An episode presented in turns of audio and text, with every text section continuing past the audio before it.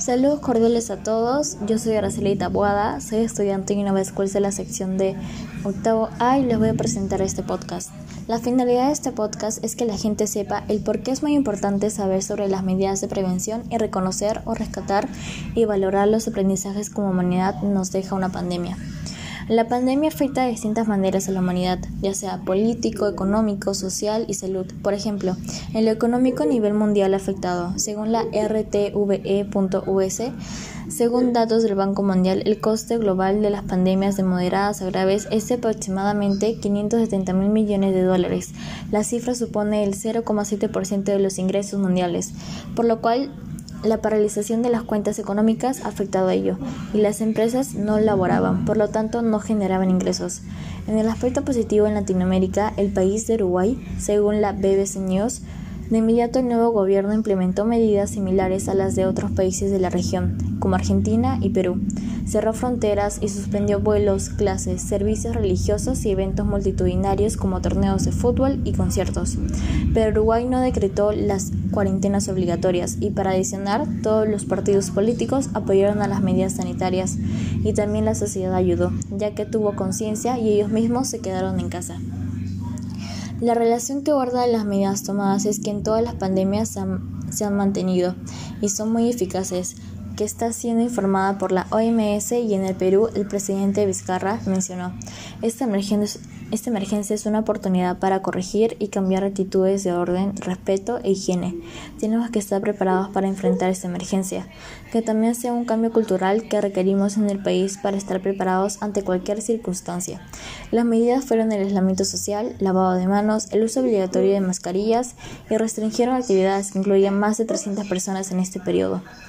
Las medidas que se tomó frente a la pandemia más reciente en el aspecto político, según la Organización Panamericana de la Salud, como gobierno hemos evaluado responsablemente la situación y hemos aprobado el Consejo de Ministros un decreto de urgencia que establece medidas extraordinarias para adoptar acciones preventivas y de respuesta para reducir la propagación de virus en el territorio nacional. Y es que en esta pandemia, en marzo del 2020, llegó el coronavirus a develar las carencias de un país que, pese al crecimiento sostenido del PIB, no fue capaz de asegurar la vida de sus ciudadanos. Junto a ese pasivo de abandono estatal, producto de décadas de neoliberalismo, las decisiones del mismo Vizcarra agravaron la tragedia. En el aspecto socioeconómico menciona Flores. Una de ellas es la prórroga del plazo que tienen las micro y pequeñas empresas para realizar la declaración jurada de su impuesto a la renta, por lo cual en el Perú se vio perjudicado, ya que muchas empresas son informales, prohibió las reuniones públicas, el aislamiento social, cierre de escuelas y universidades, cancelación de exposiciones, conciertos, festivales y el cierre de espacios públicos como galería, museos, centros culturales y diversas plataformas de difusión artísticas en todo el país. 1. Bono para 9 millones de habitantes. 2. Disponibilidad de fondos para los trabajadores formales. 3. Líneas de crédito para las empresas. 4. Plan de reactivación para la economía. Y 5. Plan de 25.500 millones de dólares. Nuestro cuerpo actúa de manera que nuestro organismo impide el ingreso de enfermedades. Según Newborns, el sistema inmunitario es el sistema de defensa del cuerpo contra las infecciones.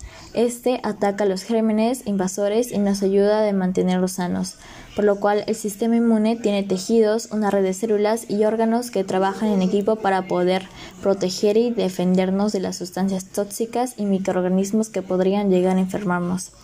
Muchas células y órganos colaboran entre sí para proteger al cuerpo. Hay un tipo de glóbulos blancos llamados fagocitos que devoran a los organismos invasores. Otro tipo de glóbulos blancos llamados linfocitos ayudan al cuerpo a reconocer los invasores y a destruirlos. Un tipo de fagocitos son los neutrófilos que luchan contra las bacterias. Según Nemours, cuando el cuerpo detecta sustancias extrañas que los invaden, antígenos, el sistema inmunitario trabaja para reconocerlas y eliminarlas. Los linfocitos B se encargan de fabricar anticuerpos que se trata de unas proteínas especializadas que localizan e inmovilizan antígenos específicos.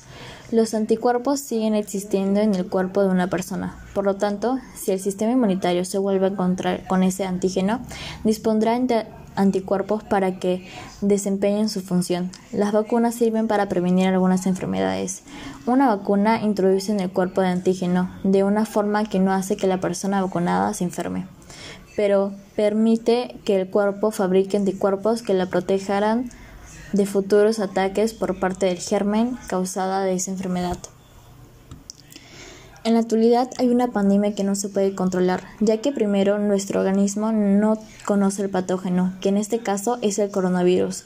Nuestro sistema inmune responde a dos formas diferentes. Una se llama respuesta innata. Esta se desarrolla y casi siempre es efectiva para eliminar a diferentes tipos de agresores.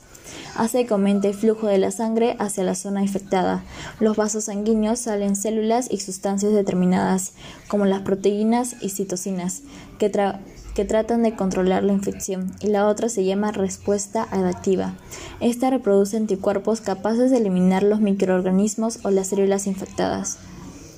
Las medidas que se tomó frente a las diferentes pandemias en el aspecto científico, según la BBC News, el terreno de la bioinformática hubo grandes novedades, como se están analizando y estudiando las secuencias del material genético de cada virus que infecta a una persona y que permiten ver cómo evoluciona el virus en el paso de generaciones.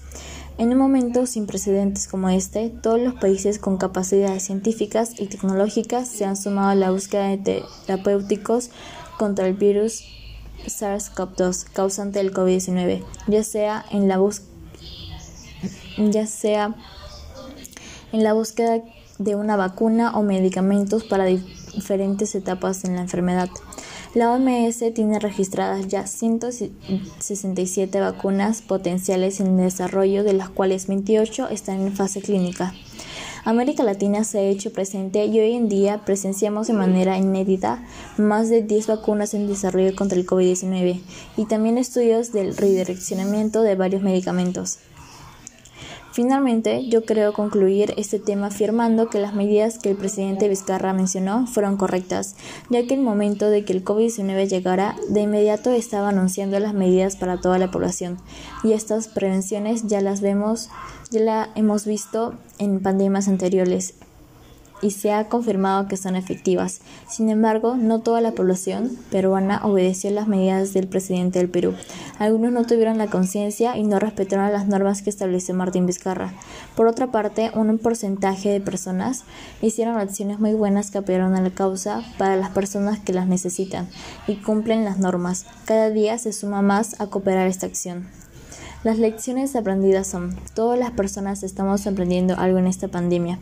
Yo creo que reflexionar en este país es algo muy importante, ya que si no hay apoyo de la población, una cantidad elevada, las demás cometen acciones que perjudican a los otros y eso aumentó el caso de contagiados. Por otra parte, hay algunos aspectos que también son positivos para la población. Por ejemplo, estar más tiempo junto a la familia, encontrar distintas actividades de recreación, conocer más cerca la tecnología, lo que hoy en día se usa con mayor frecuencia, tener un mejor desarrollo personal y que se hace notable la, solidaridad de las personas frente a los demás necesitados. Gracias por su tiempo.